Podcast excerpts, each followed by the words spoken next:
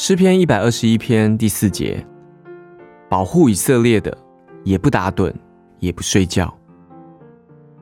睡觉呢，表示困倦。一个哨兵因过于困倦而在他的岗位上睡着了，这是一件十分危险的事。敌人可能在守卫睡着的时候来到。睡着了的人是迟钝的，是停止活动的。他甚至不知道周围发生了什么事。保护以色列的也不打盹，也不睡觉。他不会困倦疲劳，他永不会停止活动。神为着你的福利日夜操劳，神关心你所走的每一步路，你所行的每一件事。